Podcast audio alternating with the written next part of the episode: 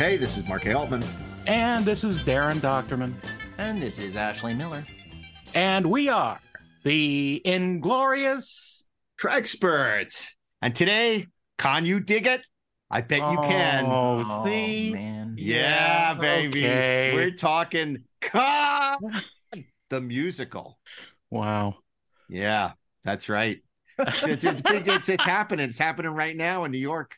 Back in the city that never sleeps. We have the ongoing run of Khan the Musical. And of course, we thought it'd be interesting to find out. Would you like to know more? Well, you will when we sit down with Mr. Brent Black, the man behind the book, the music and lyrics, who came up with this bizarre off-Broadway show, Khan the Musical. It's the musical, again, Star Trek musical. You always wanted, but never really wanted. Seen it. But we've read the info on it, and it sounds fascinating, and we just wanted to bring this guy on and find out what is going on here. What is wrong with him? I mean, what is his process? Yeah. It's off Broadway. Obviously, we're in L.A. We haven't seen it. We can't vouch for it. We don't know. The computers are smashed. The transporter's inoperative. But so we haven't made it to New York. But we were fascinated by the idea of turning Wrath of Khan into a musical.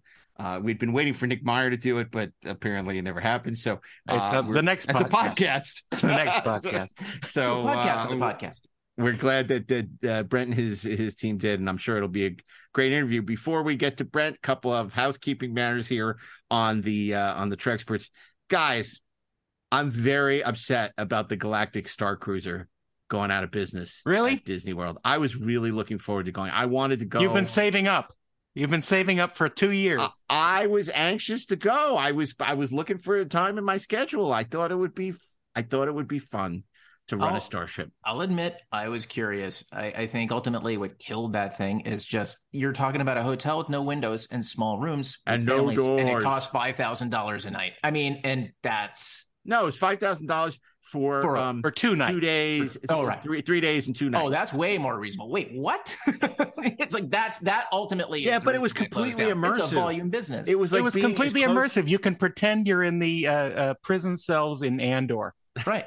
I mean, it just seemed like they were really pushing the envelope in terms of interactive entertainment. I would have loved to have seen it, experienced it, particularly for my kids, but. You know, unfortunately, it's gone. There's nothing we could do about it. It's gone. And that's gone. That's what they should do. That's the musical I want to see. That was an extraordinary time for us. Remember at Comic-Con last year when we went to see Shatner sing I Want to Be a Tree? Oh, my God. Yeah, that at the party. That was great. We didn't see Caesar sing. We saw Shatner sing. Yeah. It's so funny. I'm like, wow, it was so amazing. We saw Shatner sing at a party. I did a movie where he sang. Yeah. But the real thing is so much more engaging than the fantasy, especially when you don't know what to expect. Yeah. It was pretty great. That's why I'm curious to see in the play what they do with Shatner and the songs or Kirk and the songs and all that stuff. Okay. Anybody watch the new HBO Max? Max? There is no HBO Max. It is only Max. But there is HBO. Yeah. It's the same thing. It's just got a different stupid name. It's not the same thing. No, it has a bunch of crappy reality shows now. Yeah. If you want to watch Babylon 5 followed by Mr. Pimple Popper, Dr. Pimple Popper to you, now's your chance. Crazy. Yeah. I'm sure lots of people want that. Yeah. Oh, God. You got the Tiffany brand in HBO. Look, it still has Barry on it. HBO still exists. It isn't gone. And in fact, the entire reason for it, for making that split was because they didn't want like Mr. Pimple Popper as part of the HBO brand. Well, there is no Mr. Pimple Popper. It still diminishes the whole. Oh, it's just awful. The streaming service. Look, it's okay. Barry is still there. I watched a couple episodes last night, and but you know what isn't there? The 1978 Superman. Really? Yeah, because they're probably licensing it out to other ones to probably. Keep the lights on. I hope they make some money off of it. Yeah, me too. Yeah. For a change. Yeah, they you know, even I looked at to see what they had as the Warner Brothers 100, and I was just like, where are all the good Warner Brothers movies? It's all OPM, other people's movies. Other people's movies. Are you down with OPM? Yeah, you know, no, OPMGM. Are you down with OPMGM? Well, you know. Perhaps you've heard of the great Warner Brothers classic Gone with the Wind. No! 2001. No, that's MGM. Just because you bought it doesn't mean it's yours. God, it's crazy. Oh, well. Yeah, we should do a 4:30 movie on that. We did. You should check it out. We did our season finale. Speaking of great shows, this week you want to check out Deck 78 because we had a great conversation with Stephen Melching about where we went far beyond the stars. You know what that means? Nothing but Deep Buck Space Rogers. Nine? Buck Rogers in the 20th century. Oh, Buck Rogers. Right. Yeah. Right. Yeah. Yeah. I just got the podcast from the great Mark Rivera. And Mr. It's Buck terrific. Rogers' Neighborhood. It's a great episode. So if you're a Buck Rogers fan or just like the 25th century in general, this is a must have. So the only way to listen to it, at least it currently, is to subscribe at trekspertsplus.com. So if you want to hear that, you got to subscribe at trekspertsplus.com. Okay, before we bring in Brent, I got a question for you guys. Mm-hmm. If you could do a Star Trek musical, what would it be, Darren? Oh, I know what it would be, but I'm going to save it till the outro because I will tell you then. What about you, Ashley? Because it's great. If you could do a Star Trek musical, what would it be? Wow, man. I don't know. I don't know. Okay. Maybe, well, you know who does know? Maybe The Trouble with Tribbles. I don't write it. Interesting. But then David Gerald would take credit for it the whole time. Oh, yeah, you're right. So there is somebody who knew exactly what he wanted to do as a musical, and that person is Brent Black, who is behind the book, the music, and the lyrics for, and creator of, he's the creator, much like Jackson Roykirk, of Khan the Musical. So I think we're all very curious to find out more about this bizarre thing that is currently on the boards in off Broadway, on the boards. So let's, without any further ado, let's bring in Brent Black.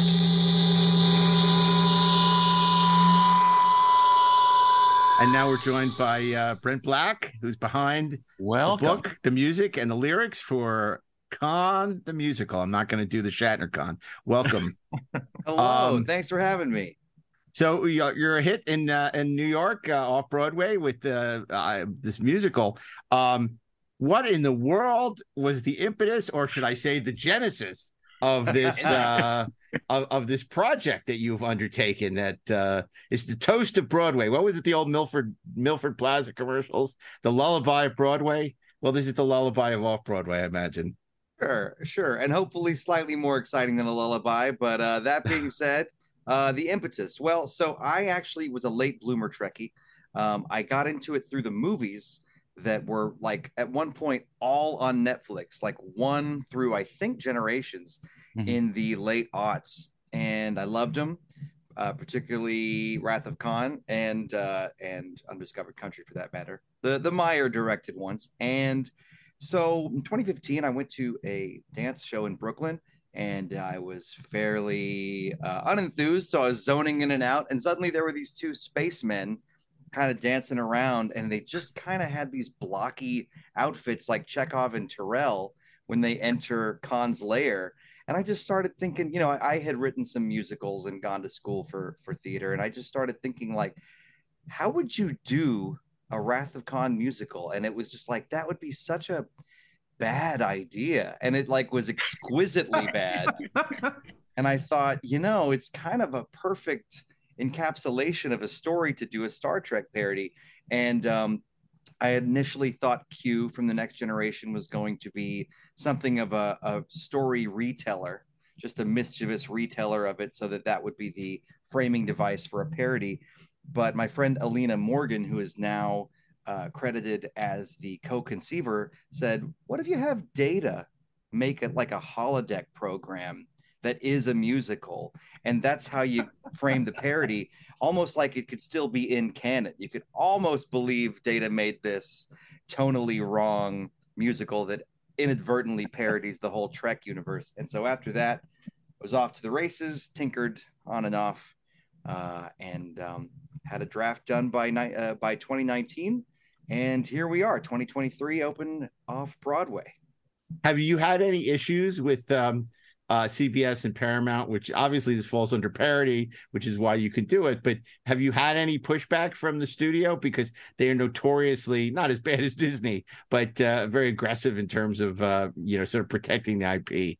Well, so far, none. And I think that's due to two things. Number one, they've really laid down some precedents with other Star Trek musicals, including Caltech's Boldly Go, which included Robert Picardo as a walk-on cameo. There was Warp Speed and Warp Drive and Stardate 1970. And none of those cats got sued. Not that that means a company can't decide they suddenly want to sue, I guess, a more successful one. But more importantly, in 2018, I worked at a co-working space. And I just sat down to lunch one day, and this guy was like, "What you working on?" I said, "A Star Trek musical." And he was just two hands on the table. "Hey, you need to hire me. I'm an IP lawyer and a Trekkie. I need to help you not get sued." And I was like, "All right, I'm listening." So he now encompasses one of my favorite phrases, which is, he is my Star Trek lawyer, and the Star Trek whisperer. Exactly. Yeah. And he basically kept me on the straight and narrow as far as how to, I mean, parody is not an ironclad thing, and anyone can sue anyone for anything, but he basically helped me make sure that it was truly a parody, not a fanfic, and not simply co-opting an IP for infringement. Right. And, you know, so far, look, this sort of sounds like a Little Rascals production, right? You're like, hey, kids, let's put on a show. And like somebody's like, "Hey, I know, I've got a concept." And another one goes like, "Hey, I've got a contract." I mean, that's kind of... Hey, I'm an IP lawyer. I'm an IP lawyer. Petey will bite his ass. That's awesome, man. It's funny. The only reason I ask you about that is, having gone through that with Free Enterprise many years ago too, I'm always curious about people who are treading on Star Trek. But, you know, I think as long as you do it well and don't, you know, piss on the franchise in a sense, they always, whether they think they have a case or not, they're always going to look the other way, because if it's helping them rather than hurting them. But let's talk a little bit about, so it's so interesting. I mean, I don't want to say, a lot of people don't want to talk about their age, but you seem to be of an age group that has the same story. They discovered the original cast in the movies rather than watching the original series, right? And I find it so fascinating to you know, the idea of like falling for these characters as the old characters, as opposed to seeing them originally on the TV show. So once you watch this on Netflix, did you then go and explore Next Generation, or did you go back and watch the original show? Did it spawn any kind of interest, or was it just like, that was cool, I like that? So I had dipped a toe into Next Gen as a kid, but didn't really know much more than just the basic characters. But from the TOS movies, moved on to quite a bit of Next Gen. And then I just started to want to dabble in everything. I watched most of Voyager, quite a bit of Deep Space Nine, dipped a toe into Enterprise. Didn't really take in a ton of TOS, because if I wanted to see that cast, I would just go to the movies, which I kind of contend that movies 1 through 6, they're not an alternate timeline per se, but they really feel like they encompass a whole different vibe, almost like you could believe that they were some kind of like, not quite mirror universe, but kind of like, temporal side detour kind of thing. And while TOS is great, and I've certainly watched a lot more of it since, I think that, what can I say? People really, I think, often fall in love and get anchored to it via Next Gen. And I think that was just like, if the TOS movies were the gateway, TNG was what really made me want to keep on going. Right. And yet it's so great, because you have a musical number in the play, Spock's Brain. So clearly you're aware of the legacy and the show. I mean, that's, I think that I haven't heard the song, but it sounds like a ton of fun. Actually, so yeah, Spock's Brain being the title of that song is really indicative of not so much a reference to that episode as it is just an Easter egg that, if you know what that means, it tickles you. If you don't, just the name of a song. And we know what happens in The Wrath of Khan. In the movie, Kirk's son David says, "Oh, we don't have enough time to escape the blast radius unless someone can fix that warp doobly-doo." And we see Spock just take a quick quick turnout toward the camera, and it very quickly, you know, just sort of seemed to think, and then he walks off. And we watch, if you watch it a second or third time, you go, oh, that's when he decided to go into the chamber and kill himself to save the ship. But I was like, this is a musical. That has to be a moment we see him sort of think it through, and he just does the calculations. And it's a very synthy song where everybody around him becomes the sound of his brain. So they all keep saying logic, like, you know, and so it's, but yeah, calling it Spock's brain. There's not a lot of songs that are intentionally just about a thing. There's not like a red shirt song, for instance, or a Scotty is Scottish. Though there is a song that heavily features Scotty being carnally attracted to the ship. That's a different story, but yeah. So there are lots and lots of little Easter eggs that fans will maybe not even laugh at and maybe not even catch the first time, but the second time through, they'll go, yo, that's quoting that one thing, you know? Right. So you said, you know, this is a musical, so you wanted to hone in on that particular moment. So what makes writing a musical different? How do you decide, you know, these are the moments that the characters need to break into song? Like this needs to be dramatized through a character singing about their inner life or about whatever. I mean, what goes into that thought process for you? So there are a couple theories on this. One of them that's sort of just a, you know, rule of thumb is when a character's emotions can no longer fit into dialogue, they break into song. When they can no longer fit into words, they break into dance. Now, this is a very general, not hard and fast rule, but structurally, from just a technique and structural perspective, typically the most important or pivotal part of a scene is going to end up being the song. For instance, the scene where Chekhov, who's got the worm in his ear, speaks to you know, the Genesis, we call it the space lab so that non-Trekkies can understand it, but the regular one space station, and, you know, lies to them under Khan's control. And it's like that scene, well, we could have made a song where Carol's like, oh, we just need more time to get this done. Or we could have made a song about David, like, who's my dad? But it's like, in terms of the plot, and there is a lot of plot in this movie, and I really try to, with rare exceptions, hit every plot point. But it's like, okay, the most important part of this scene that moves the plot forward is Khan makes Chekhov lie to the Genesis Project team, and that, you know, forwards the motion of the story. However, sometimes it's the emotional core, and Wrath of Khan is a movie where you have Khan pontificating emotionally about his thoughts and sometimes essentially his feelings. But a lot of these characters don't do that. So breaking into song is a way to explore their inner life. For instance, the scene where Kirk gets ambushed by Khan, with Khan in Chekhov's ship, the Reliant. In the movie, it's really about, gosh, can Kirk outsmart Khan in time to save the ship? In this version, of course, that's the surface element, but also it's a song about, wow, I haven't been in the captain's chair in a minute.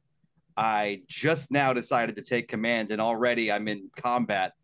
Do I still have it? Have I still got that thing that got me through Corbomite? Have I still got that thing that got me out of this, or barely got me out of this scrape over here? And so by the end of the song, we find out, yeah, he's basically still got it, but exploring that insecurity, stopping time to have him go, I used to be good at this. Am I still good at this?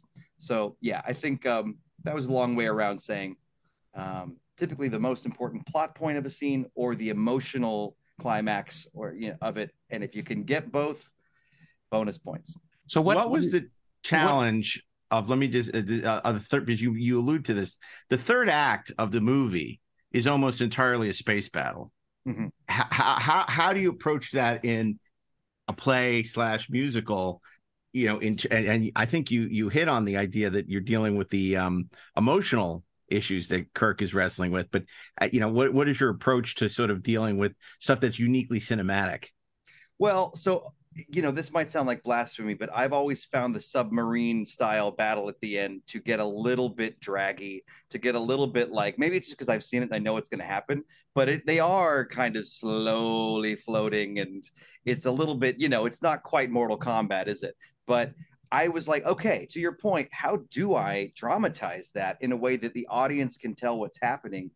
And I kept thinking submarines. How do you do a submarine thing on stage? And then I thought, well, Khan's a 90s guy. And so, you know, as a detour on that, we don't quite hang a lantern on it, but so many things Khan and Joaquim say are vaguely 90s. He calls Kirk a dickwad. He craves Olive Garden breadsticks and wonders if they still have them in the 23rd century. But that being said, Khan also, his favorite game, and one that made it into the cargo container they lived in, is Battleship. And it's a very earthbound, two-dimensional game that, you know, like, what do they discover in the middle of that battle? Well, Spock points out he's playing a two-dimensional game. Right. You're a space captain. Use that z-axis.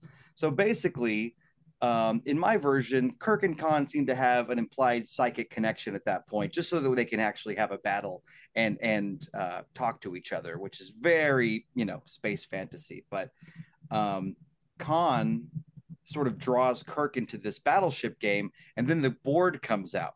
So we can see where both the ships are and see where they keep almost hitting each other. But Khan's way better at Battleship than Kirk. So Khan gets off two shots on Kirk, and Kirk's in sudden death before he realizes, oh, crap, I'm a space captain. This guy knows earthbound combat.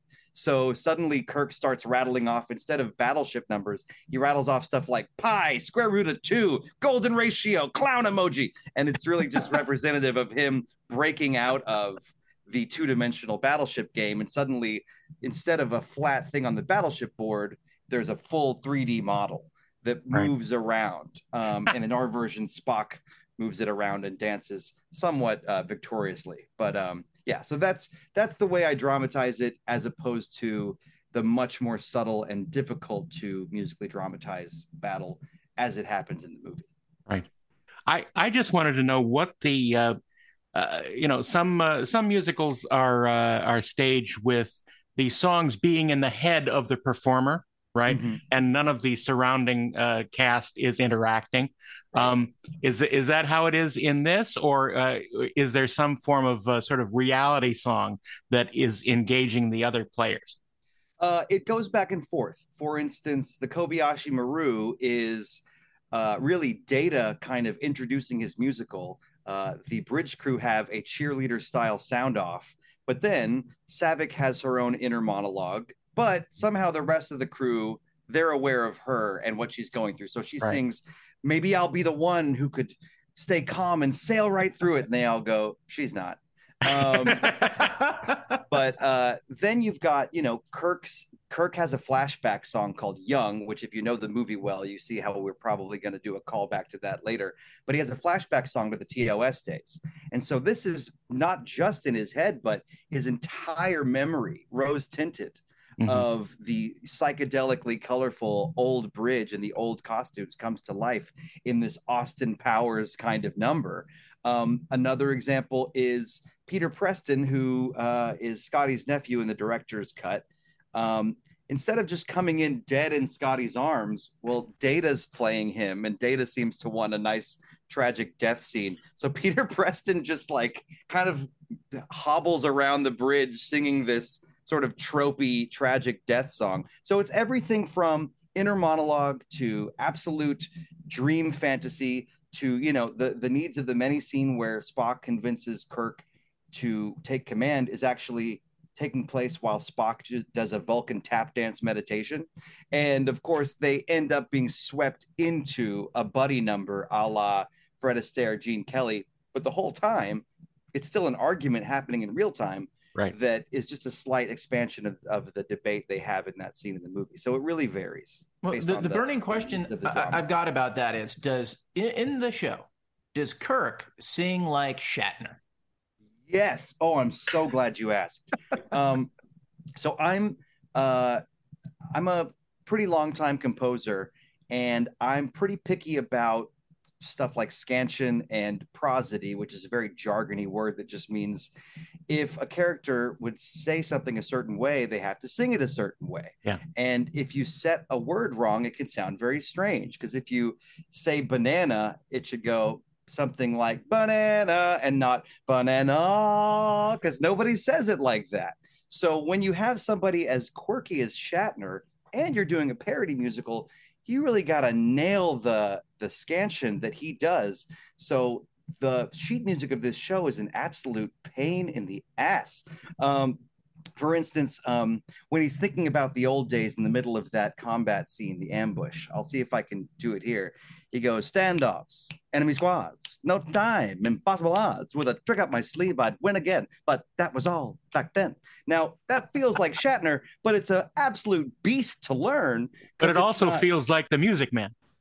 Sure, that's a great point. There is definitely a Harold Hill to Shatner. Nice. And one of the challenges was Bill Shatner does not sing per se most of the time, right? So it was finding a way to make sure he doesn't just speak sing the whole thing, but like, what would it sound like if Shatner's Kirk sang from his heart?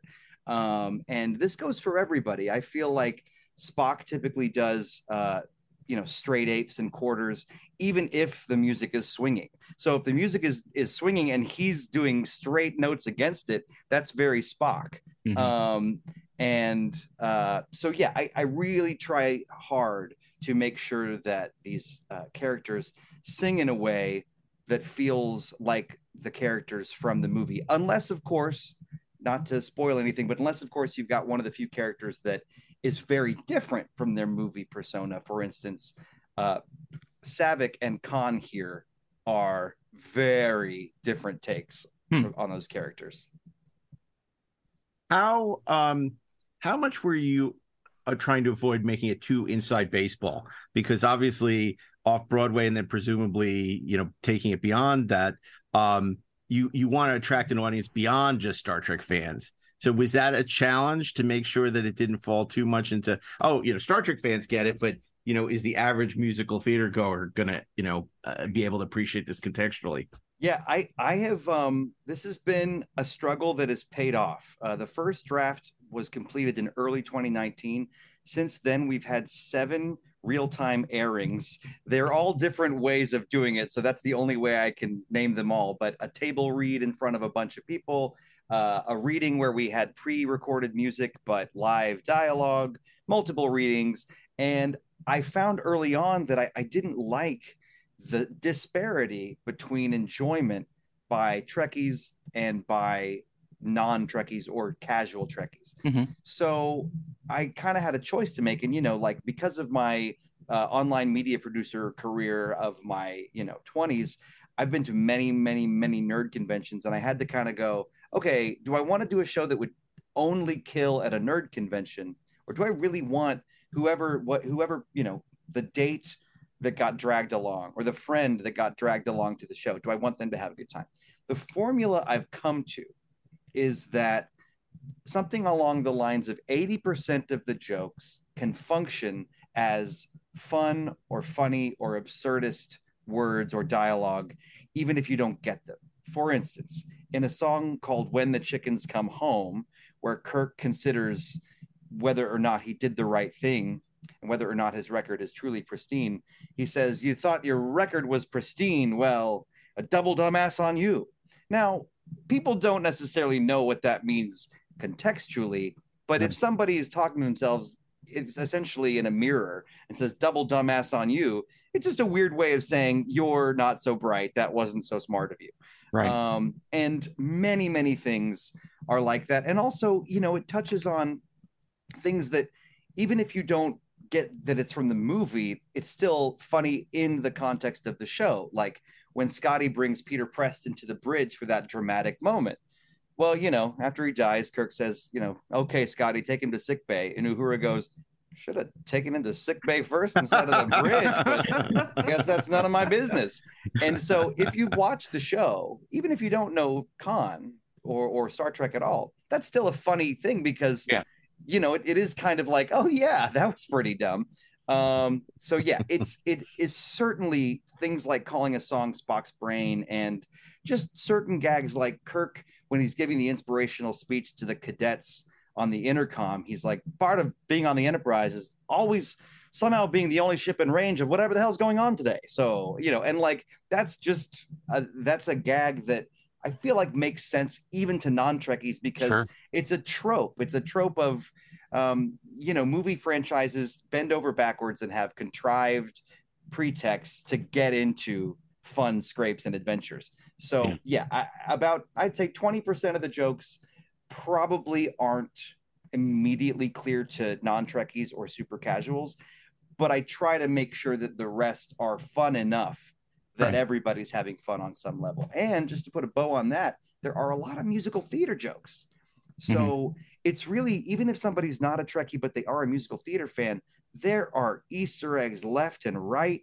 And Data's, you know, Data is the bot we fed 100, or, you know, the bot we forced to watch 1,000 hours of musical theater. So he's regurgitating tropes that he doesn't even realize are fully borrowing from classic musical theater moments. So if a Trekkie doesn't know those moments, well, it still makes sense. Like in Chicago, the musical Chicago, the sleazy lawyer Billy Flynn puts Roxy, his murderous client, on his lap, and he sings and she mouths, because really he's feeding her everything to say. So we do that with Chekhov and Khan. When Chekhov's doing the hyperspace Skype with the Genesis Project people, Khan is singing as Chekhov, and Chekhov is sort of a ventriloquist dummy moving around. Even if you don't know that's from Chicago, it makes sense in context. And I'm trying to do that in kind of both directions in a way that keeps everybody pretty happy. Right, right. What were the challenges of casting? Because obviously it's a very iconic ensemble in the movies and the TV show. So when you're doing, you need to find people who can sing, who are available, who work for the, you know, what you can pay them, but also who evoke the feelings of these classic characters. So what was that process like? Oh man, not easy. Because on top of everything else, you know, off-Broadway is part of the reason they say New York City, if you can make it there, you'll make it anywhere, is because everything's so expensive and prohibitive here. So you have to make everything as affordable as possible. And therefore, we had to shrink the cast of this movie that probably has 30 named characters down to 8. So you've got Uhura doubling with Carol Marcus, Chekhov doubling with Sulu, Bones doubling with Scotty. Spock is an invented character named Commander Redshirt, who replaces Terrell, because we were a little uncomfortable with how the Terrell story plays out on stage and went, let's just do a Redshirt gag. But the only people that don't double anyone are Kirk and Khan. So now you've got the issue of whitewashing.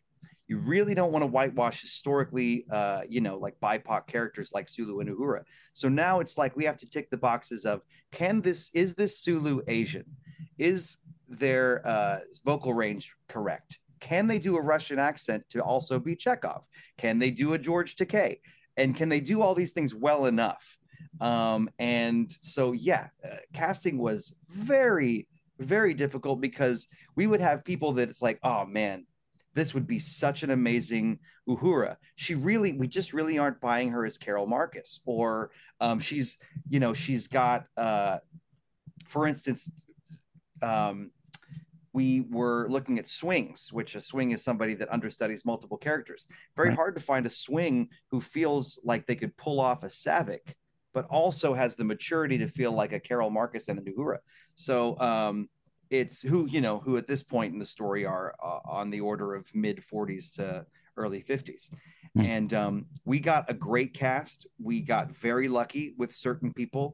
You know, everyone in the cast is amazing, but I think some of our really moonshot finds included Shai, who plays Kirk, who just is a longtime cosplayer, impersonator. He also was on I forget what it was called, but like a YouTube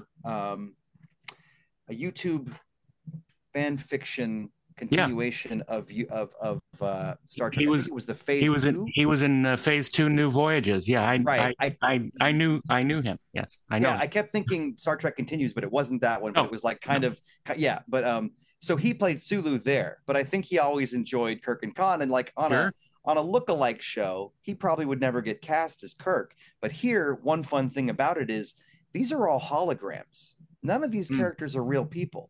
So it's almost like he just... And Data didn't know them either, so he doesn't really know what they were like. Right. And he's, you know, like even making it clear there are historical inaccuracies, because you get to do that in musicals. Like, you know, he cites former president He cites former president Lin-Manuel Miranda as a reason that it's okay to have historical inaccuracies. And but I don't think he quite thinks of it in terms of skin color. Maybe that's a bit of a stretch based on what real Data would do, but I think it's a way for us to, you know, Shai is of Thai descent, like Thailand. And there are people, you know, there's a certain kind of person that would go, oh, that's a woke agenda thing. Oh, you just, you know, you're forcing diversity. Shai came in and blew us away. There was nobody close by a mile. And he did this thing in the audition where he said there was a random music stand over on the side of this rehearsal studio we rented, and he said, could I just use this? And we say sure, and he leans on this music stand in a way that was so Shatner, so Kirk. And he at one point kind of he's considering the rest of his line and kind of knocks on it. And we're just like, this guy really knows his shit. Wow. No, that's Shatner. Yeah. He and our Data, you know, in an earlier draft of the show, Data was more of just a narrator who wrote the show himself. But when we had to shrink the cast, I went, oh, let's make Data like basically either the lead or the second lead. Let's have him play all the most exaggeratable characters in the thing. And thereby he's sort of doing that thing he did in the episode where he plays Scrooge in a holodeck theatrical production for Picard. So he plays David, Kirk's son, and he plays him with a thick Shatner dialect. He plays Peter Preston, who's very Cockney and like almost like a little street urchin in this one. Oh, permission to perish tragically, Admiral. And he also plays Joaquin, who in the movie, you know, like has a nice shock of blonde hair. And so he kind of plays him a little bit like a surfer dude. But he also has to do a good Brent Spiner and kind of look like Data. So again, moonshot, but we got him. And he is probably the most favorite of all the critics in terms of just because he's so versatile and he nails each one of these characters. You got Brent, didn't you? Picard is a voiceover cameo in the show. I'm just waiting for Brent Spiner to be like, can I just record my Patrick Stewart impression? That's a dream of mine. Well, because of course Brent has a big history on Broadway, and he was friends with Stephen Sondheim, and all this great performances in the early 70s and 80s. So. Oh yeah. What surprised you the most about the response since you've opened, both critically and fans, and just, you know, what has surprised you in terms of the response? I'll go with the positive and I'll go with the negative. And keeping in mind, I'm very happy with all this, but let's get into some juicy stuff, you know, instead of just fluffing the show for an hour. So the good stuff is I thought that the sort of chintziness of the production was going to turn some people off. I will be honest with you, we lost our set designer who was hired a bit late in the process. He came in, measured the entire theater with, the entire playing space with a tape measure. He was very, well, it doesn't matter how he was, but the point is that he didn't seem incredibly enthused. And then a guy we already hired a bit late in the process just quit. And so we were, you know, now the director, the producer, me, and a friend of the producer who's done set design before all kind of had to scramble with like actual just weeks left. I'm proud to say I designed the Genesis missile by accident. There is a Sega Genesis joke in it. So it's a sight gag where it looks kind of like a Sega Genesis hooked up to a missile. And I had made that on Photoshop last year, just going, I wonder what that would look like. We were in such a scramble that the set designer we got was like, so what did that look like? And suddenly the next couple of days after that, it was like, oh, that's now painted onto a piece of wood in the shape of a missile. Wonderful. But anyway, your question was, okay, so the fact is that, you know, professional theater critics who see much more expensive shows and Broadway shows really embraced the low budgetness of it. We don't really have a photorealistic set. It's very functional. It doesn't look much like the original bridge, but what we do have is the holodeck grid in the background, which acts as a cyclorama for all different kinds of colors of light. And even though the set looks cheap, that was something that was embraced and celebrated, even almost like Data didn't know how to make a better set. By putting on a good show, we allowed the audience to fill in the gaps of why it looked that way. The thing that I didn't see coming is that the lyrics, so whereas the lyrics get praised and the barrage of jokes, references, and just things washing over you get praised, the actual tunes themselves have been called, quote, forgettable, serviceable, and snappy. But snappy doesn't mean, you know, touchy. And so I have a hypothesis. Either the music's just not particularly hummable. That could be it. And that puts me on the shelf with like some, you know, not every good musical has a score full of hummable tunes, but I think I may have made a mistake where Data has a whole monologue about how he's stealing. He realizes he's borrowed a little too much from other musicals and says, maybe I should weave smaller pieces of other things, pre-existing songs together until the blatant theft, while still blatant, is less noticeable. And he cocks his head and says, well, he is AI. Yeah, he's right. GPT. Exactly. And then he cocks his head and says, I believe I have just become a composer.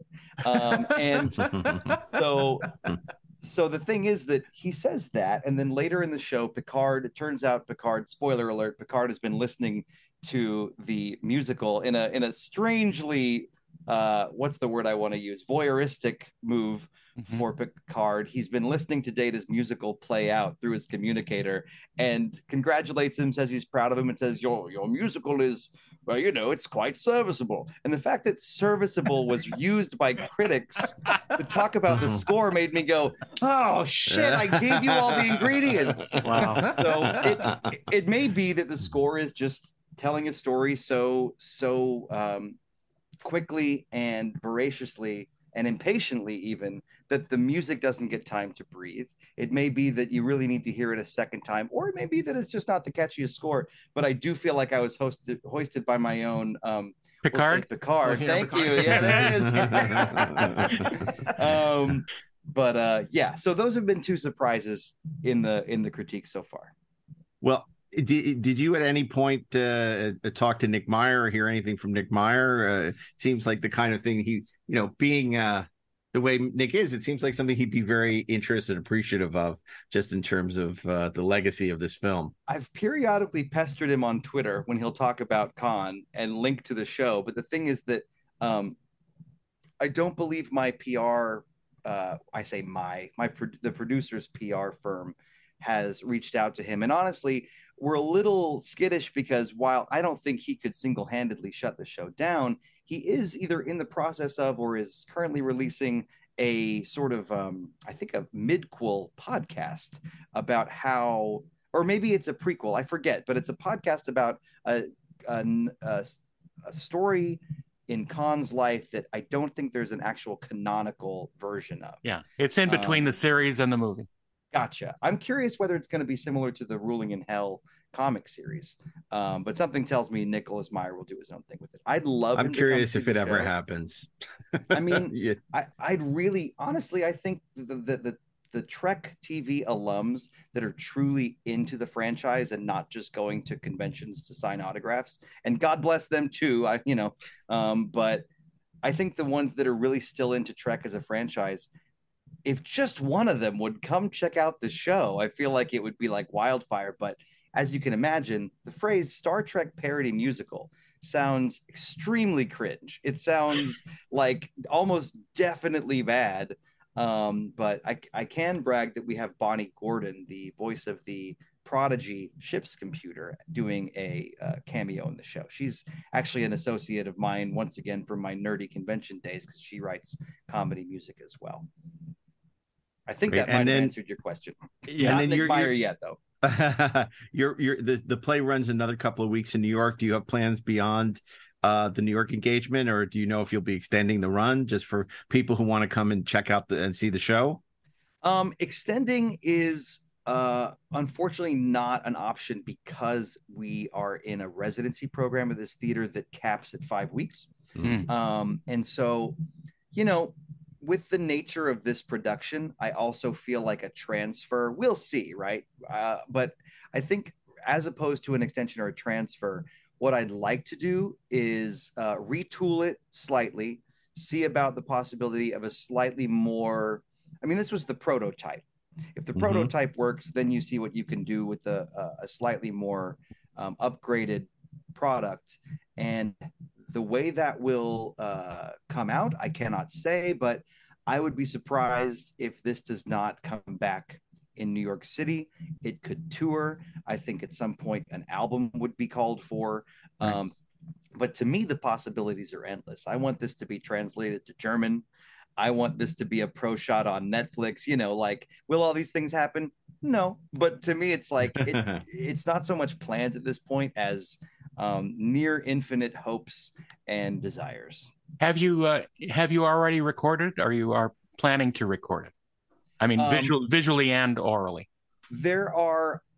We have made and are going to continue to make a little bit of archival footage. But again, it's kind of like, if I know I'm going to slightly revise the dialogue and lyrics, and if I know that the production values of this production aren't sort of the what I would consider the final form of the show, then the risk in putting video out or a recording of any kind is that people fall in love with this version. And if you do what you consider is an upgrade or a revision, now they hate that version. They like the old version. They want the old words. They don't like the new costumes, but if you give them a good show, they'll sink their teeth into that. So for now, I think that's going to stay archival. Should the show sort of blow up at some point, it might be fun to look back on, you know, the version from before.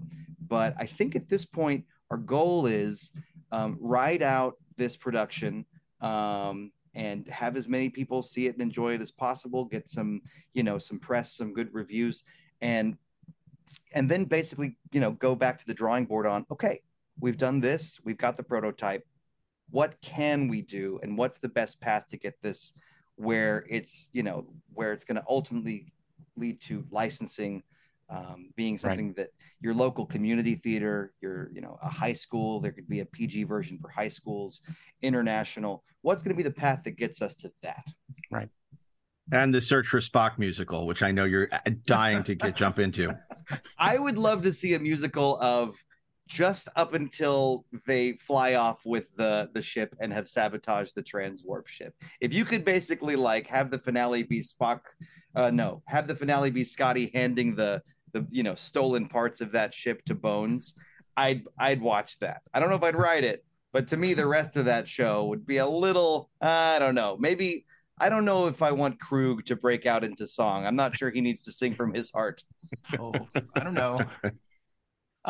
Look, you have accomplished something that almost nobody really truly gets to accomplish. You have written and produced successfully a show off Broadway, on Broadway, doesn't matter. You've done it. It came from your head onto the page, onto the stage. Whether it's 5 weeks and that's it and you're done, or it's a tour and more, doesn't matter. You've done these things. But at what point, when you were sitting down and you were starting to write this thing, did you like, what point did you wake up in the morning, look in the mirror, and to paraphrase Brad Pitt in Seven, did you say, do you know you're crazy? Like, did you just, when did you have that moment? Well, okay, so I will say that my career, such as it is, has basically been a series of things that the world very much did not ask for which there was no slot, no hiring application.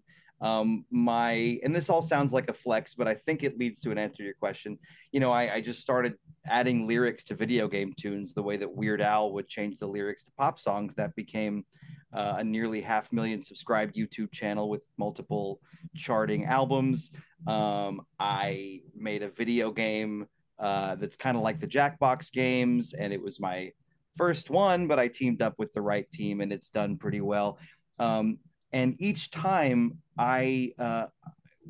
there's a moment that I call myself Schrodinger's shithead, where it's like, either this is a brilliant idea that's going to absolutely, you know, like cause a sensation, or I'm going to fall on my face and it's going to be like, what were you thinking, man?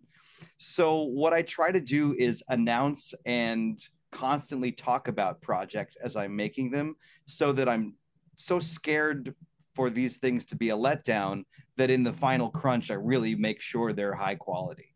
And, you know, not everything I've done has been a huge smash. Not everything I've done has been up to my own standards, because, you know, creatively speaking, if you're cranking stuff out and making a living from it, there comes a point where you may just need to sleep, or you may just need to take the rest of the night off and get a cheesesteak.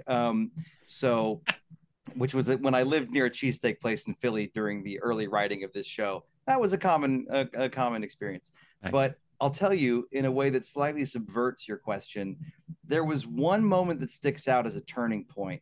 There's a convention called MarsCon in Minnesota, and they are the rare sci-fi convention that leans so heavily into their filk kind of, you know, AKA nerdy comedy music scene, that they have an entire Dr. Demento track where they have filk and parody music in its own mini con within a sci-fi con. They invited me as a guest in 2018 to do my mostly video game parody stuff. But I was there and thinking, wait a minute, I'm going to do a nearly hour-long set. And at that point, I had two songs. I had Kirk's big flashback number, and I had the one where Khan ambushes the ship.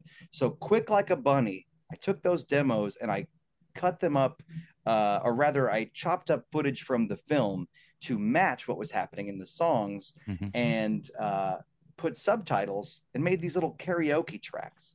And so in that set, I sang both of my Kirk songs, and they were head and shoulders above any other response to any other song I did. And the turning point was, I had my three, you know, charting on the iTunes comedy charts is not exactly the Hot 100 pop albums, but it's still an achievement. You're no Taylor Swift, right? Yeah, that's correct. Not yet. That's the next one. Yeah. But anyway, no, I was sitting there with my three albums, which have done very well, which I am pretty proud of, at my merch table, and multiple people would come up, and without a word, they would flip over the little models on the table and look through the track list and say something like, where are the Star Trek songs? And I would say, oh, that's just a show in development. And they'd go, oh, well, we look forward to an album of that, and just walk off. They didn't want anything else. They were ready to pay me money for this show, such as it was at the time, but nothing else. And I went, I think there's something to this. That was early 2018, and I had a finished draft in under a year after that. Wow. Amazing. Well, Brent, how can people who want to see the show in its remaining weeks, where can they go to get tickets, and how would they go about seeing the show in New York? Okay, so every piece of information you need is at khanthemusical.com, Khan, though we did buy the URL for the people that misspell it, because it always happens. Kahn will also work. Which used to be the Sammy Khan webcast. yes. So yeah, khanthemusical.com, and the venue is the Players Theater. It is an off-Broadway space in the West Village of New York City, near the NYU area. We run weekends, Thursday through Sunday, including a Saturday matinee, through Sunday, June 4th. Tickets start at $25, and it's just a really good time. So I think that's all the information. Other than that, you can follow us on Instagram, Twitter, and Facebook, all under Khan the Musical, where you'll see some additional fun stuff, like our collaboration with Midtown Comics, pictures of the show and the set and the costumes. So check it out. I wish we could make it to New York to see it. So I hope the play has a future beyond its off-Broadway engagement. If not, we will be there for the final Frontier play where Sybok and Kirk sing to God. I can't wait for that one. What does God need with the Starship? Is the big what does God need with Starship? That's my favorite cue. You haven't written it yet, but I can tell you already it's my favorite cue from that play. So next to Need My Pain. Brent, yes. Brent, well, everyone hides the secret pain. Brent, thank you so much for joining us. Congratulations on the play, and we hope it's a great next few weeks before your engagement ends. But I'm, you know, it sounds terrific, and we're delighted to have you join us today. Thanks so much. Thanks for having me.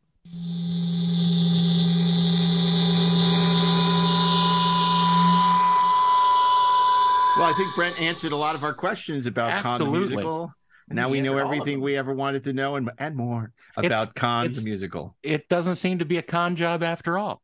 No, he's like legitimate fan. Because I was curious, is it somebody trying to cash in on Star Trek fandom? Right. You know, or is it somebody who is a genuine fan? And much to my delight, you know, obviously Brent's a real fan. Well, obviously the first thing I thought about was from years ago, there was a stage show in London that was Thunderbirds, and it was making fun of the Gerry Anderson Thunderbirds show, and it was just making fun of it. It wasn't through love or anything. It was just sort of, hey, look how stupid this is, and that's what I was afraid of for this project. But I'm happy to hear it isn't like that. He's afraid. He's afraid. It's what I appreciated most about him is it's not just that he was a fan. There are lots of fans who have lots of great ideas, and they'll write fan fiction, and they'll do what have you. But it takes a particular dedication and a particular sort of talent and stick-to-itiveness to devise, divine, create, build, execute something of this scale. Something that will stand on its own. Exactly. Mm-hmm. And it's just, that to me is the sort of person, the sort of fan that we should be holding up and we should be lauding. Whether or not, like if we went to see it and we didn't like it, I would still say, look at this guy, you know, as the model of the kind of fan that you want to be if you're creative. If you want to make a creative contribution. Look at it, there it sits. Waiting. Yeah, Commander. Absolutely. So by the way, you know, a lot of us who would like to see the play or aren't in New York are disappointed, but we're going to get our revenge because revenge is coming up in July in Los Angeles. The Academy of Motion Pictures Arts and Sciences is showing on the big screen The Black Hole. Oh yeah, can't top that. I'm jealous. I'm gonna miss that. Wouldn't try to. So if you're a black hole fan like us, you want to go to Motion Picture Arts and Sciences and get your tickets, because no doubt that's going to sell out. It's going to be jam-packed with at least 6 or 7 people. So Darren, earlier in the podcast, I asked you if you could do any Star Trek musical, what would it be? And you said, I'm going to wait until after the podcast. Yeah. So I'm asking you now, because I didn't want to accidentally give Brent the idea, because it's something very special to me, and it's Star Trek: The Motion Picture, the musical, and of course one of the great songs in it is "How Do You Solve a Problem Like Ilea?" And it's really a pastiche of Broadway tunes and really expensive visual effects, and I think it's going to be amazing. Can't wait. I'm so there. Love it. I'm there. Wow, can't wait for that sonic shower scene. No, that's great. Well, one of the great things in the main song is that how do you catch a cloud and pin it down? See, it's all related. It's all related. That is hysterical. And plus, the original was directed by Robert Wise. So you see, It's all a big thing. So, it's all. I can't wait. It's all connected. It's all connected. It's all connected, man. Darren Docterman's a warrior poet, man. Yeah, sure. That's funny. It'll be better than the Apocalypse Now musical in Rushmore, which wasn't really Apocalypse Now, but I like to think of it as that. Yeah, no, that's it's so interesting, and you know, I'll be curious to see if Khan the Musical has a future beyond its current New York engagement, because I'd love to see it. I'd love to know. I'd love to check it out, especially after hearing Brent talk about it. So interesting. Talking to Brent, because Brent is something I find more and more often with the younger fans we talk to, right? That they discovered the classic Trek through the movies and not through the TV show. A different point in the timeline, and it's fascinating how they react to it. That's Caden. I mean, he got introduced to Trek through the Star Trek movies. He's seen 2, 4 motion picture. He loves them all. He sampled Next Generation, fine. But he just loves the original series because of those movies. I don't know if I would have become a Next Generation fan had I not been a fan of the original series. Like, if I had just started watching Next Generation. If I'd started watching Next Generation from the second season, I might have, but certainly not through that first season. I don't know. I don't know. It's so interesting though, because, you know, Steve Asbell was like that. He sort of he fell in love with it. A couple of our guests, I know that they discovered it with Star Trek 2. Brian Volk Weiss from the Cell Company. He also discovered a lot of people discover with the movies, and the movies are like their Star Trek, the original movies. These kids today, you never. It's amazing. I don't think because they can steer. I know we all enjoy the movies, some more than others, obviously. Yeah. But to us, the best of the movies was never as good as the best of the TV show. That's absolutely true. And so it's so interesting. Speaking of, by the way, you mentioned Star Trek the Motion Picture. I see a good friend of mine, Mark Guggenheim, is doing the Star Trek the Motion Picture comic for IDW. Have you read that yet? I haven't seen. I haven't read any. I've never been up on the comics. So I usually miss all this stuff, but it's certainly interesting enough for me to pick it up. I had the same feeling. Like, I haven't read the comics in a long time, but when I saw they were doing the Star Trek the Motion Picture comic, and Mark was doing it, I was like, oh, I gotta check that out. I'm gonna pick it up. No. So anyway, that killed that discussion. I was curious. Nobody's read it. Haven't read it. Nobody's read it. Although I enjoyed doing it, so I'll read it. I enjoyed that conversation we had a couple of weeks ago with Glenn about his run on the Star Trek the Motion Picture comic from Marvel. That was an interesting episode. We got a busy summer, don't we, guys, coming up? Oh my God. It's going to be crazy. It's going to be more crazy for at least one of us, because I have stuff going on in June. What are you doing in June, Darren? I'm going out to Wonderfest in Louisville, Kentucky. Which is that's the model building convention. It's a model building convention, but it's also a lot more. And I'm going to see our friend Bill George there, and love that guy, and Kirk Thatcher, and a bunch of other people from ILM, and they're having a big celebration of Return of the Jedi on its 40th anniversary. That movie's looking better and better all the time. Well, I told you when they started releasing the prequels, I was saying, you know what? Pretty soon you're going to be begging for Ewoks. And I was proven right. Yeah. It's funny. I was showing my son my old Galactic Journals. So he started reading a review I wrote of Jedi in 83, and he couldn't stop making fun of me. It was so funny. It was maybe one day I'll read it, but everything he thought was just so funny. And I was much more charitable to it than I remembered, which upset me to no end. And he called me out on it. But well, isn't it better that at that age you were writing about something that you loved than you were committing the ink to paper on something that you hated?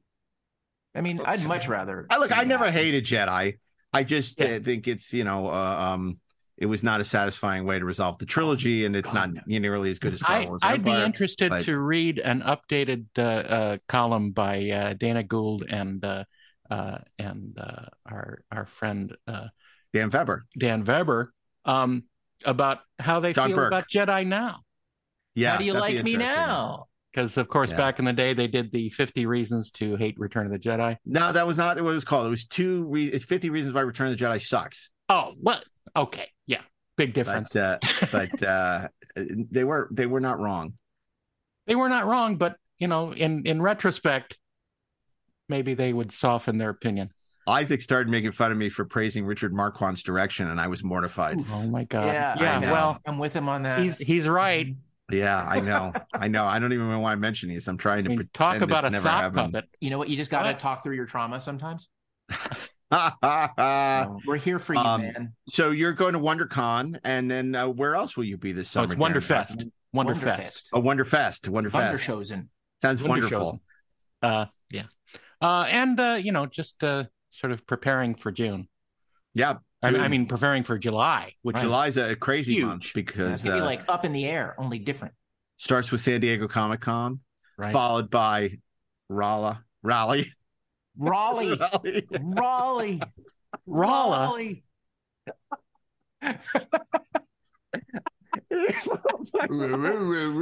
Carolina, and like Fonzie saying, "I'm sorry." Then we're going to be in Las Vegas, and then we're going to Austin over Labor Day. And you know, it's funny because people have said to me, "What is with that the green M&Ms? Do you really want green M&Ms in your?" And I said, I don't even like M&Ms. I want a bunch of Cruncha. That's my demand. It's not about what you want. It's what you want to put them through. That's right. That's really, it's about making sure that they've read the contractual riders. That's true. It's evidence that they have actually read it. If they do something silly, because I'm not a big Eminem fan, to be honest. I'm not. I don't really. I've never loved. Yeah, I liked a lot of his early work, but then I thought he kind of sold out. I'll never forgive them for making my boy eat them all the time. He loves his M&Ms. I'm not a big M&M fan, but well, you know, M&M. Speaking of the M&M that you were just alluding to, he was supposed to do "Have Gun Will Travel" as his follow-up movie to the 8 Mile. 8 Mile, yeah, and it never happened. I would like to have seen that. Yeah, I think that's going to be crazy. Theme song. Out of the Western. Yeah, he was attached for a while. So was John Travolta. Oh my God! I really would love to do it as a TV series. It's funny because when I talked to Paramount Plus about it, they said, we're not interested in Westerns. This was a couple of years ago, right? And now Yellowstone. And now it's like, I wonder if I could go back and get after the strike and get to convince them to do How Come We'll Travel, because I would love to do that. Yeah, hell yeah, love it. Love it. And you could use the original scripts, too. Why wouldn't you do the original scripts? They're half hour. Because no one has seen the show. Yeah. I've seen the show. Yeah, that's you're different. That's like Biff, like getting like all of the baseball scores. Right. You know who did that? Remember during the strike in 87? They did Alfred Hitchcock Presents with the original scripts. It was not good. Well, that's because they didn't have good directors. And they did Mission Impossible in Australia. That's right. Wasn't Jane Badler in that? I never saw it, thank God. Oh, I did. It was but Peter Graves, they got Peter Graves back. But just jumping back 1 second, you mentioned the M&M's thing. For when I directed my episode of the fan film, Phase 2, I got a whole bunch of custom M&Ms with different colors. They were the three colors of Starfleet: the gold, the red, and the blue. Oh, that's funny. And I had printed on them LLAP, break a leg. Oh, nice. And I gave them out to all the cast members. You're a class act, Darren Docterman. Well, that's why everybody loves you. I try to be, but it was fun. It was fun, and I like M&Ms. That's good. Good. That's wonderful. That's thing. Clark. Nice. Wait, did you know that Sulu from your film was from your Star Trek film was in the play? He wasn't in mine. He was in one that was after mine. But I knew of him, and he's a good guy. But I read the cast list last night, and I discovered it. So that was a fun surprise. I love what he said. We weren't trying to be woke. We just wanted to cast the best guy. Yeah. Right, and so they cast an Asian actor because he was the best guy. Yeah, perfect. That's great. That's great. Why Ashley's grinning? But no, I mean, like we weren't trying to check off a checklist. We were just casting the best people. Yeah, we weren't trying to check off. Chekhov's a tough role to cast. One for having a Russian accent that was too good. Right. You know what I mean? Or there's all kinds of things you have to think about. But Not, but I'm disappointed we don't get to see the play. But I think it'll be interesting someday. You know, maybe we'll get to see Dr. Crusher's play. She's always doing plays on the Enterprise. She should have been the one putting the play together. Dr. Crusher. Remember, she was always trying to get people to be in her plays. Crusher, I don't even know him. Could you imagine on the original Star Trek? It's like, you know, oh, we're trying to do a play on the rec deck, other than Conscience of the King. Other than Conscience of the King. But that was a professional. But they were professional actors, yes. Yeah, exactly. Yeah. Well, that was because, you know, the original series wasn't trying to fill the episodes with B stories about the ensemble cast. That's correct. The ensemble cast was not really an ensemble cast. They were day players. But they refuse to this day, they refuse to acknowledge that fact. And, you know, how much more interesting was it when you just focused on the main characters? I thought it was a lot more interesting. Yeah. And, I mean, because and we've said this. I mean, every time they did a Scotty episode or a, you know, one of the other characters, it wasn't that great. Didn't feel good. What's all this talk about dying? Oh man. Wolf in the Fold was on recently on the Pluto, and it's still not that great. Well, did you realize that it hasn't aged like wine? That the balding head of the planet was also the computer from Day of the Archons. I did not Return of the Archons. He was Landru. He was the same actor who played Landru. Oh, really? Yeah. I did not know that. Now you know. I run into people on the street and they say, "Hey, Mark, how are you?" And I'm like, I have no idea who they are. So for me to realize that would be a stretch. Yeah, it makes sense now that you say it. But you've never made eye contact with Landru. I know. I was much like all of our listeners. I bowed down to the Will Landru, so I wasn't looking up. That was crazy. I should have been looking up that day. I'm a little concerned about Vegas, obviously, with the scooters everywhere. But it's GalaxyCon. There are not a lot of people in scooters. You'll be hit by a Landru speeder. But I'm worried about Vegas because, like, everyone, their mother is in a freaking scooter in Vegas, and it's like I got to be very careful. I mean, that really messed me up. Leave my mother out of this. I hate those scooters. And then the Rio, it's just like these long hallways, and they pick up speed. They think they're doing Fast and Furious and scooters or something. Yeah, it's about family. Like, shut up, stay away from me. I still want to make you that T-shirt with the target on you. No. Oh yeah. Yeah, it's like the Star Wars targeting computer, except it's like a little scooter. Yeah, I'm on the leader. It's like wow. Anyway, well, this was fun. It was good to have Brent on the show. Interesting. I don't know how many people are really talking to him. Unlike Dave Blass, who we had on the other week, who I love and I thought was a great show, who apparently is talking to everyone. I every time I open my the social, it says, "Oh, Dave Blass is." I'm like, I don't win. We got an exclusive. What's going on? Well, we had an exclusive for the time that he was here with us. Yeah, for the day that we did the episode dropped, it was exclusive. Serially monogamous. I like that Dave Blass. He's a good egg. And he deserves his time in the sun. Because, you know, I like that he treated you well, Darren. Well, sure. It was long distance, so he had no choice. You know, if people are mean to our Darren, there's no telling what we're capable of, Ashley. No telling at all. Yeah. Like, medieval. Anyway, thanks for joining us for another episode of the Treksperts. If you want to follow us on social, Inglorious Trek at Twitter, Inglorious Treksperts on Facebook. Please rate us 5 stars wherever you listen to podcasts. Bring new people to the show, and also you can subscribe and get bonus episodes of Deck 78 at trekspertsplus.com. Or if you're interested in some really cool Treksperts merchandise and swag, go to inglorioustreksperts.com, inglorioustreksperts.com, and you'll be able to purchase some great stuff. So when you meet us at the convention, we'll be extra nice to you if you're in Inglorious Treksperts wear, if you're in Inglorious Treksperts active wear.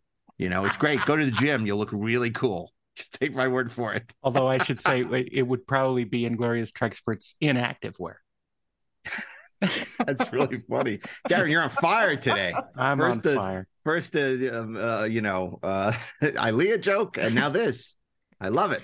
There's no end, except for the interview right now. For this Darren's is the end. Witty bon mots, and there you go. So, and then I want to thank the great Mark Rivera, who continues to make it sound good through our Zoom, because, of course, the pandemic sent us to Zoom. And I, for those of you who've asked, we're never going back to the John Gale Memorial Studio, yeah, unfortunately. It just, Zoom has worked out too well. And one of us, I'm not saying who, has moved to an undisclosed location outside of Los Angeles. So it is impossible for us to record live. He's outside the TMZ.